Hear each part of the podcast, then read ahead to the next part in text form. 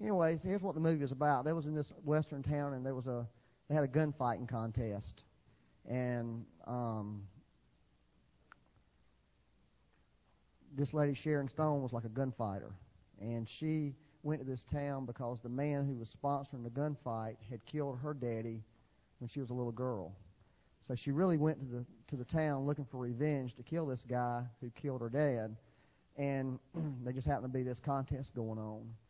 And I know this sort of sounds crazy, but I feel like the Lord was saying to me this morning during worship. I asked the Lord what He was doing, and He reminded me of that movie, and He reminded me of all the different gunfighters that they had in the movie. You know, they had some that were really guys who could do their guns and you know showmanship kind of things, and but there was one guy in particular in the movie who was um, sort of a, a he was a prisoner of this guy who was running the thing, and and Actually, this guy was the best gunfighter of all of them. And they put a gun in his hand that really didn't shoot straight or anything. And that woman actually helped this guy kill, you know, when he came when it came time for him to fight the, the bad guy, actually helped him kill him. I feel like the Lord was saying that he wants to use women, okay, to set uh, the captives free and help the men in this room that are in bondage. That he wants to use some women who are like gunfighters in the spirit um, to get the men, you know, and to really destroy the works of the devil. And I, I feel like that really is the heart of God. That's something God's trying to do on the earth today. Is He really does want to raise up women. And I know a lot of people have theological problems with women and in the church, but that's really just not the Lord. I can tell you. I think I could go toe to toe with somebody in the Bible over that. You know, I really do. I think I could, I could, you know, at least fire them to a standstill. That what they, it's not the truth. That God can use a woman. He can use a woman to speak in the church. He can use a woman to to to do anything that He can use a man to do. And I really believe that's found in the Bible. I, and and I just really want to encourage the women today. Um, if you feel like God's got a call on your life, you really need to go for it and not be under some uh, demonically inspired theology that says that God can't use you. And anybody, any woman in this room, any women in this room hear what I'm saying to you? If you feel like God has that for you, uh, just stand up and we're going to pray for you.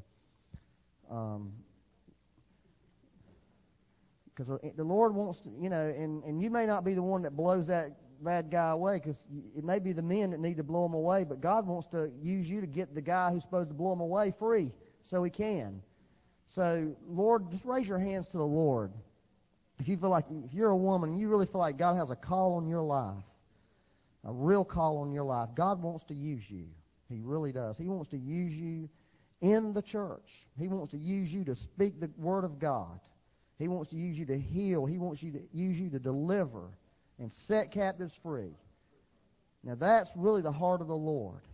And Lord, I just pray that right now that you would release that on these women that are standing up, lifting their hands to you, Lord, that they are not uh, lesser citizens in the kingdom of God. They are not lesser, Lord. And Lord, that you uh, you have a calling and you've placed gifts in them. The Holy Spirit's in them. How could they be any less with the Holy Spirit in them? How could they, Lord? How could they, Lord? Your word doesn't say it, Lord. And Lord, we just want to release them. We want to release them to help us get free, help the male and his fragile ego and his his mess that he gets into. We want to see the women come forth, Lord, to set those men free that are going to do some damage to the devil. And Lord, we ask you today to put it in these women's heart to do that in the name of Jesus. And give them courage, Lord. Give them courage, Lord. Don't let them get in the flesh. Don't let them get ahead of you, but let them not lag behind anymore, Lord Jesus. And God, I pray you would open the Word to them and show them in the Word. Show them in the Word. It's the truth, Lord, that you can use a woman just like you can use a man. And that you use women just like you use men to do great things in the kingdom of God. And we thank you for it, Lord, and agree to it in Jesus' name. Amen. Amen. I'm going to go ahead and give you this message. It's not a long message. Okay, and then we got a couple of things we're going to do that's sort of special. But you know what we could do, Nathan? If we wanted to save some time, we can receive the offering while I'm talking. Can we do two things at once, one time? I, I can. I can do two things at once. People don't believe I can talk to them and do something else. Becky always gets mad at me, but Lord bless the offering and it's worship, Lord. And God wants your money. Amen. He does. He wants it. God wants you, and you, you know your money is a good sign of you. So you better better give with a good heart, though, cheerful. Amen. Not under compulsion. Turn to Mark 13 and Luke 21. I want you to get those two spots in your Bible.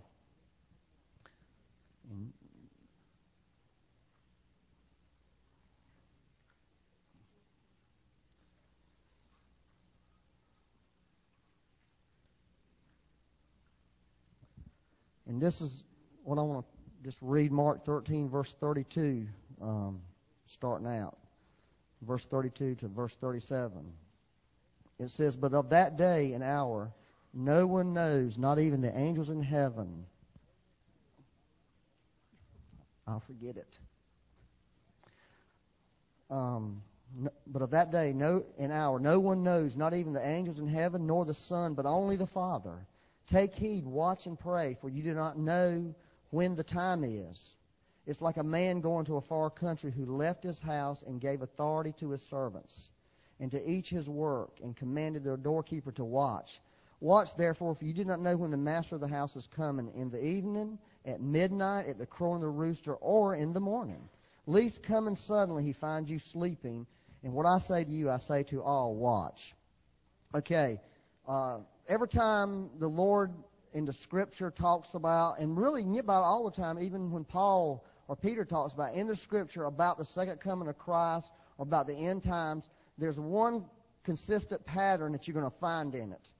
Okay, every time you can go study this for yourself, and that one consistent pattern is there's a warning that the Lord gives, and that warning is is He's saying, you know, you have to be careful and you have to wake up and be watchful because the time is going to come upon you and you could be asleep when it comes. In other words, he's saying it's going to happen when you don't expect it. In fact, you're going to be, you could be lulled into to uh, sleep. You could be drowsy spiritually. And he says that every time. In other words, what he's saying, you know, the Bible says at the end of the age there's going to be a darkness that comes on the earth that's incredible. Gross darkness is what Isaiah calls it. And that darkness is what puts people to sleep. Just like at night, you naturally start getting sleepy. Is that right? I mean, most people do. Back in the days before electricity, they would go to bed with the chickens and get up with the chickens because chickens go to bed when it gets dark.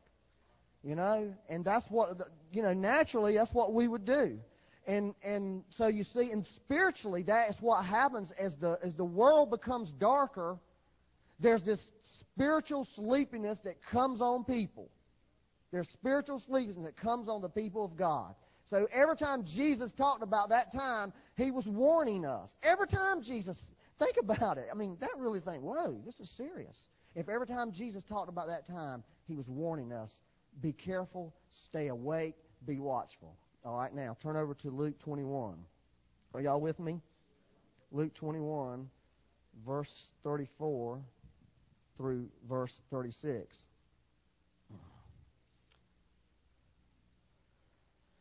It says, uh, this is another, you know, one of Jesus's. Don't you love how, you know, I love it when Jesus tells you something. He's telling, he's warning us something beforehand. That's what's so cool about it. We just don't really take take these warnings seriously, but I believe God's saying something to us this morning. But take heed to yourselves, lest your hearts be weighed down with carousing, drunkenness, and the cares of this life, and that day come on you unexpectedly. For it will come as a snare on all those who dwell on the face of the whole earth. I mean, it says it will come as a snare for everybody on the face of the earth. And that means if you're living on the face of this earth, it is going to come as a snare to you and me as Christians. That's what Jesus just, you know, that's what he said. It's in the Bible. Uh, for uh, watch therefore and pray always that you may be counted worthy to escape all these things that will come to pass to stand before the Son of Man. Um, so here's here's here's the thing. Every, this is what I, here's the biggest complaint I hear from Christians. Okay, this is the complaint. I'm too busy, and I'm tired. I'm too busy. My life is busy. Now, is is that a problem for anybody in this room. I know it's a problem for people because I hear this all the time from Christians. I'm busy. My life's too busy. I got too much to do. Okay? And Jesus warned right there. He said, I'm not talking about the carousing and the drunkenness because I not too many. We're just complaining about everybody else who's out carousing and getting drunk. Okay? But you see, here's what we, as these so-called real dedicated Christian people, is he talk he he talks about the cares of this life you know, and, and as you know, the cares of, of this life are not evil things inherently. They could be good things. But here's what Jesus is saying is these things are weighing people down. They're sitting on people's shoulders and they're weighing you down. They're wearing you out. Just like in the natural, if you go out and work real hard all day, when you get home at night, guess you just want, you know, you sit down in your chair and you just like, right? You just go to sleep. Okay, well the same thing happens to us spiritually. And, and people are wore down in this day that we live in. Now, here's something that's really the truth. This is something that Arthur Burt was, was talking to me about this week. Um, and I really feel like it was the Lord because he's the kind of guy that never talks about the devil. Yeah, that's the first time in my life I've ever heard Arthur Burt talk about the devil. He, his, his theology on the devil always has been, well, the devil's a defeated foe, so we don't worry about him. That's what you know he used to say for years. But he was he was talking to me about the devil, and he said, this is what he said. He said, you know, here's the thing in Israel, everybody knows who the Israeli soldiers are. They are obvious to everyone, but their enemy, the PLO, comes in the form of a 15 or 16 year old young lady, student that nobody would ever suspect as being an enemy, and walks in with you know loaded down with bombs and, and you know blows up a, a, a school or blows up a cafeteria. And really, what I felt like the Lord was saying is, you see, the enemy does not come to us obviously. You know, it's not like the enemy is, is jumping in our face and, you know, has this ugly face that he's saying stuff. He's really deceiving the people of God. And and I just felt this is the way I really feel. I'm uh, this is the really truth. This is why I'm sharing this. I feel like we are a sleepy bunch of people. That we're sleepy. We're going to sleep. We are weighed down with the cares of this world. And that we have become spiritually sluggish. Now, that's, that's what I see when I look at the majority of Christians is they're sluggish spiritually. They don't really have life. They're not awake. They're not watching. And Jesus said, this is going to happen. That's what he said. This is going to happen to you. Every time he talked about the last days, you're going to be faced with darkness. You're going to be faced with cares that are going to drag you down and make you go to sleep. That's a pretty serious warning, isn't it? I mean, does anybody here feel like they're sleepy Christians? I mean, I think most of you really do if you would really get honest. You would have to say, I'm a sleepy Christian. I'm really not awake to the things of God. I'm not alive to the things of God. They're dull to me. And, uh, you know, that's really not what God wants. Let me read a, a verse in Jeremiah. This is what God wants for us. It says, it's talking about the Christian who's trusting in God, the Christian who is really going after God. It says, He shall be like a tree planted by the waters, which spread out its root by the river, and will not fear when heat comes. But its leaf will be green and will not be anxious in the year of drought, nor will cease from yielding fruit.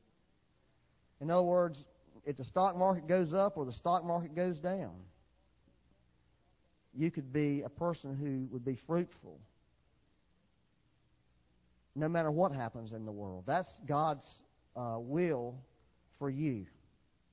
That's God's will for us as Christians. And you know, most I'm not trying to be difficult. I'm you know, I'm talking to myself. I just don't think that's our state. I really don't. And I'm I'm really concerned about it. I'm concerned that we've become uh, people who've become drowsy and wore down spiritually. And I just feel like God really wants to warn us today to wake up and to become watchful and become alive again. Now that's that's what I really feel in my heart. You know, there's going to be, you know, we got wars, we got rumors of wars. You know, we got a rumor of a big war. You know, with you know the government talking about having a war with Iraq, that could be a major you know catastrophe. You know, in fact, a lot of the prophetic people were saying that would be the worst thing the United States could ever do because thousands of Americans and thousands of innocent people could die in that war if it's not done in God's time and God's way. I don't know. I'm not no expert on any of this stuff, but I'm just saying, you know, there's droughts. We got a drought. We got we're in the worst drought we've ever been in since I've, in my remembrance. You know, we got in, in Europe floods. You know, people dying of being flooded. They got so much water over there, and we don't have enough. Um, you know, our world is in an uproar. It really is. You know, we are living in a time when we really need to wake up. You know, the, the think of the corporate the corporate world is turned upside down now. Um, you know, have we ever heard of we think these big executives being hauled off to jail in handcuffs uh, on TV? You know, one guy, the guy over Adelphia, who at one time was two years ago was inducted to the Cable TV Hall of Fame, went away in handcuffs for, you know, what he was doing that was illegal. And, you know, we need to really, we need to really see that we're living in a time. We're living in a tumultuous time. The Catholic Church, I mean, they have, you know, been, uh, all these terrible things that have been going on for years and suddenly have been exposed, you know, to the whole world. You know, God is saying something. God is trying to talk to us. And we would be fools to stick our head in the ground and not listen to what's going on around us. People are afraid, you know, about their job situation, you know, because now the stock market has suddenly become extremely unstable, and you know, people could be losing jobs because of the stock market and because of, you know, the bad business practices of, of corporate America. And, you know, we just need to really find out what the Bible says about living in times like this. That's what we really need to do is find out what the Bible says about living in times like this. So, you know, that's really the first thing I felt like the Lord showed me was number one is every time He talked about the last days, he was he, there was a warning. Every time Jesus talked about the last day, He warned us to be careful and stay awake. Don't get lulled into this heaviness. Don't get lulled into a lifestyle that you're so overcome with your cares that they just wear you down and put you to sleep. That was his warning to us. So that's the first thing that we need to pay attention to. We are, it's a trick. The devil's tricking us. He's consuming us with stuff. I'm not talking about bad stuff. I'm just saying we're being consumed and we don't even know it. Just like that 15, 16 year old beautiful PLO girl walks into town, nobody would ever suspect that this is walking death. And people wind up dying over it. That is exactly how the enemy's coming to us. And we really need to really, really wake up uh, and be be aware. Well, um, there's in the in the Bible, there's books. This is something I've been looking at recently from a discussion that Jim and I had about, about the church. But there's books specifically addressed to the church in the New Testament. Okay? Specifically. Verses, you know, some are just said, you know, like Romans is to all the saints. You know, Ephesians, which surprised me really, all the saints. I mean, it's just sort of general, but there's certain books in the Bible that when the writer he was addressing the church. Like here, here they are. I'll tell you what they are. First and Second Corinthians are books written directly to the church. Uh, First and Second Thessalonians are books written to the church. Philemon was a book that was written to Philemon, and maybe they think it was his wife, and then one other guy, and then it was to the church that met in their house. Second John was written to the church. Galatian was written to the churches, which I thought was interesting in Galatia. Uh, and then Revelation was addressed to the seven churches in Asia. So those were books that were all addressed to churches. In other words, they were books where where God was saying, this this is primarily I'm going to speak to the church. Now, the greater includes the lesser. So if he's speaking to the church, he's speaking to us as being part of the church. It doesn't mean we shouldn't take what they're saying in there.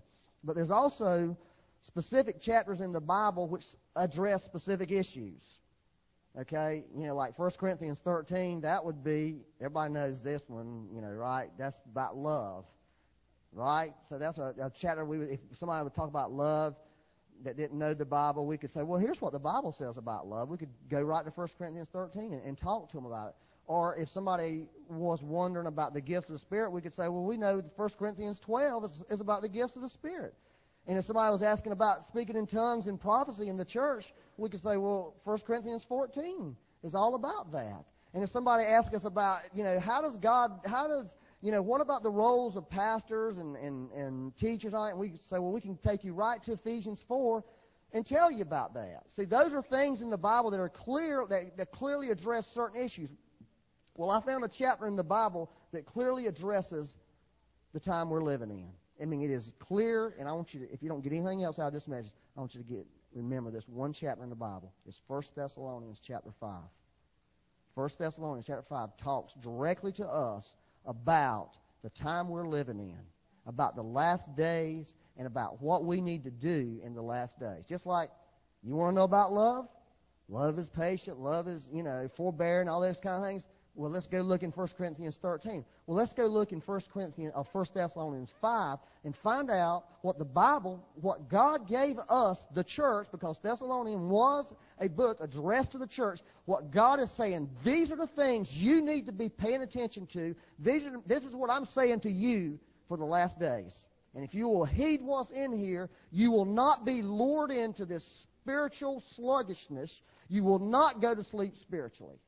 Now that's the antidote to it. It's like the prescription against everything that's coming at us. This whole busy lifestyle where people are just overcome and just wore out in their life. There's the antidote. You can find it. It's right in there. I, I knew somewhere God will give us an answer to being too busy, you know, and being just tired especially. I just want to look at a couple things in that. Are you with me? It's really the Lord, I believe. It's really the Lord. The Lord wants to just help us. Um, it's just you know, and I'm not I'm not going to go through everything in there. I'm just going to get you started on it, and you can read it the rest and figure out the rest on your own. Because you probably going to find some stuff in there I didn't see, but I found like 12 things in 1 Thessalonians 5 that tells us that there's clear instructions from the Bible about living in this day. Um, it says, but, but concerning, 1 Thessalonians 5, but concerning the times and the seasons, brethren, you have no need that I should write to you, for you yourselves know perfectly that the day of the Lord so comes as a thief in the night. But when they say peace and safety, then sudden destruction comes upon them as labor pains upon a pregnant woman, and they shall not escape. So, that's the first thing. Uh, again, just to be repeated here, the first thing it says is we need to understand the times and seasons we're living in. We need to have a understand. We need to understand all this stuff that's going on in the world, the climate issues. Uh, these are we need to pay attention to these things and understand we, things are not just the way they used to be. Things are not in America like they were two years ago. We need to understand that and pay attention to that. The Bible talks about in uh, Luke 17, 26, as in the days of Noah and as in the days of Lot. Guess, here's some of the things they were doing. They were getting married. They were given in marriage. They were buying land. They were selling land. They were starting businesses. That's, that's what it says was happening right before Noah got into ark and everybody died.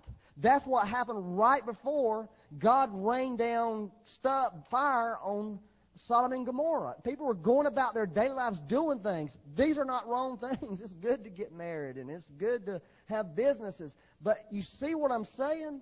We need to understand we're going to be doing these things. No business as usual in life, and God is standing right at the very threshold of returning, and we're so consumed that we don't even perceive the signs of the time because they're subtle.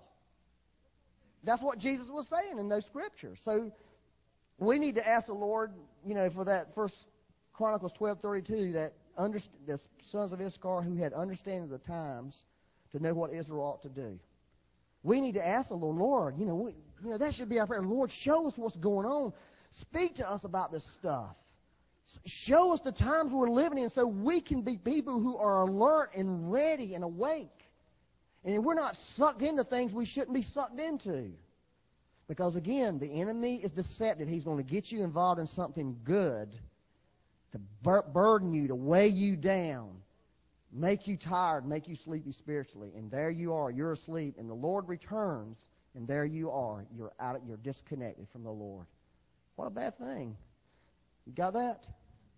All right. Second thing is this. Well, this is a good one. Uh, it says um, in verse five. Okay, it says, "Well, but you, brethren, or verse four, are not in darkness, so that this day should overtake you as a thief. You are all sons of the light and sons of the day. We are not of the night nor of darkness. Therefore, let us not sleep as others do, but let us watch and be sober. For those who sleep, sleep at night, and those who get drunk, get drunk at night. Here's the thing I feel like the Lord was saying to me. You are all sons of light. Is that we have to understand who we really are. In other words, personally, I've got to discover who I really am in the Lord. I've got to, I've got to take my, per, the, identity that God has given me because the hardest thing I've found in my life, and being a person who's done much of this, is trying to be somebody else or be like somebody else. That just wears you out, doesn't it? Uh, anybody here tried to do that? I mean, I know somebody is with me in this. That will wear you out and beat you down and frustrate you when you're trying to be like someone else and do what they're doing and not really being who God has made you. And we really need, everybody needs, everybody on a personal level needs to find out who they are in the Lord and be happy with that and be blessed in that. Because that's one of the keys here. He's saying, You're sons of the light. You're not darkness. This is who you are. Find out who you are. And the only way you're going to find that out is you're going to find it out in, the Lord. And this is another thing, because he was speaking to the church. Is the church, every church find, needs to find out who they are. You know, let me just tell you, probably there are some visitors in here. You probably may not like who we are, and that's good. That's fine. You, you need to like where God's put you. But I'm going to tell you something. I'm not trying to be the church like the church down the road. We need to find out who we are as a church and be that. And forget trying to do stuff that everybody else is doing.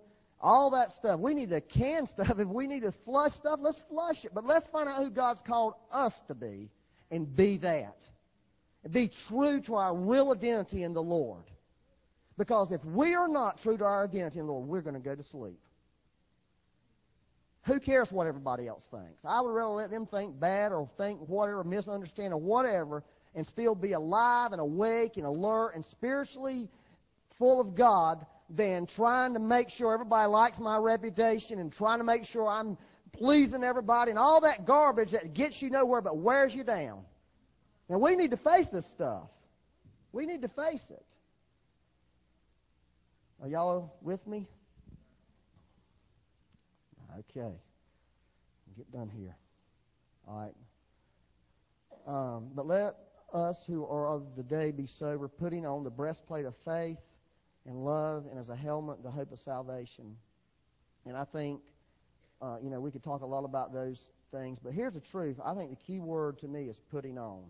And I went and looked that word up in the original language, and this is what it means. It means the same thing you would say if you're putting on your pants. Okay? Every day, you, if you have two shirts, you get to make a choice of which shirt you're going to put on, right? In other words, I believe what, what, what the Lord's trying to say to us, you have a choice about hope. You have a choice about faith. You have a choice about love. You can put it on, you can not put it on. You can live in fear if you want to. Your heart can be overcome by fear, but the Bible says perfect love casts out fear. And love is what precedes faith, because faith works through love. And if you can make a decision that you're not going to live in fear, you're not, then you can live in faith. Because the way to not let to live in fear is to let the perfect love of God come in and operate in your life, and that will cast out fear. But it is a choice we make to put those things on. It's a choice. The helmet of hope is a positive mental attitude. You can be the most negative, pessimistic person in the world, but that is not biblical.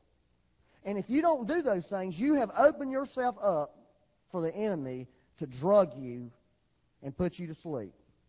So you can be negative about everything. You can find fault about everything. You can have a negative attitude. Oh, the economy. Oh, the church. Oh, the preaching. Oh, the state of the, you know, the union. All those things. and be a person without hope. But guess what's going to happen to you? You're a person who's laying down, laying down, laying down spiritually. And you're going to go to sleep. And you're going to miss it. You hear me? You hear what I'm saying to you? This is, are y'all getting this? Because this is so important.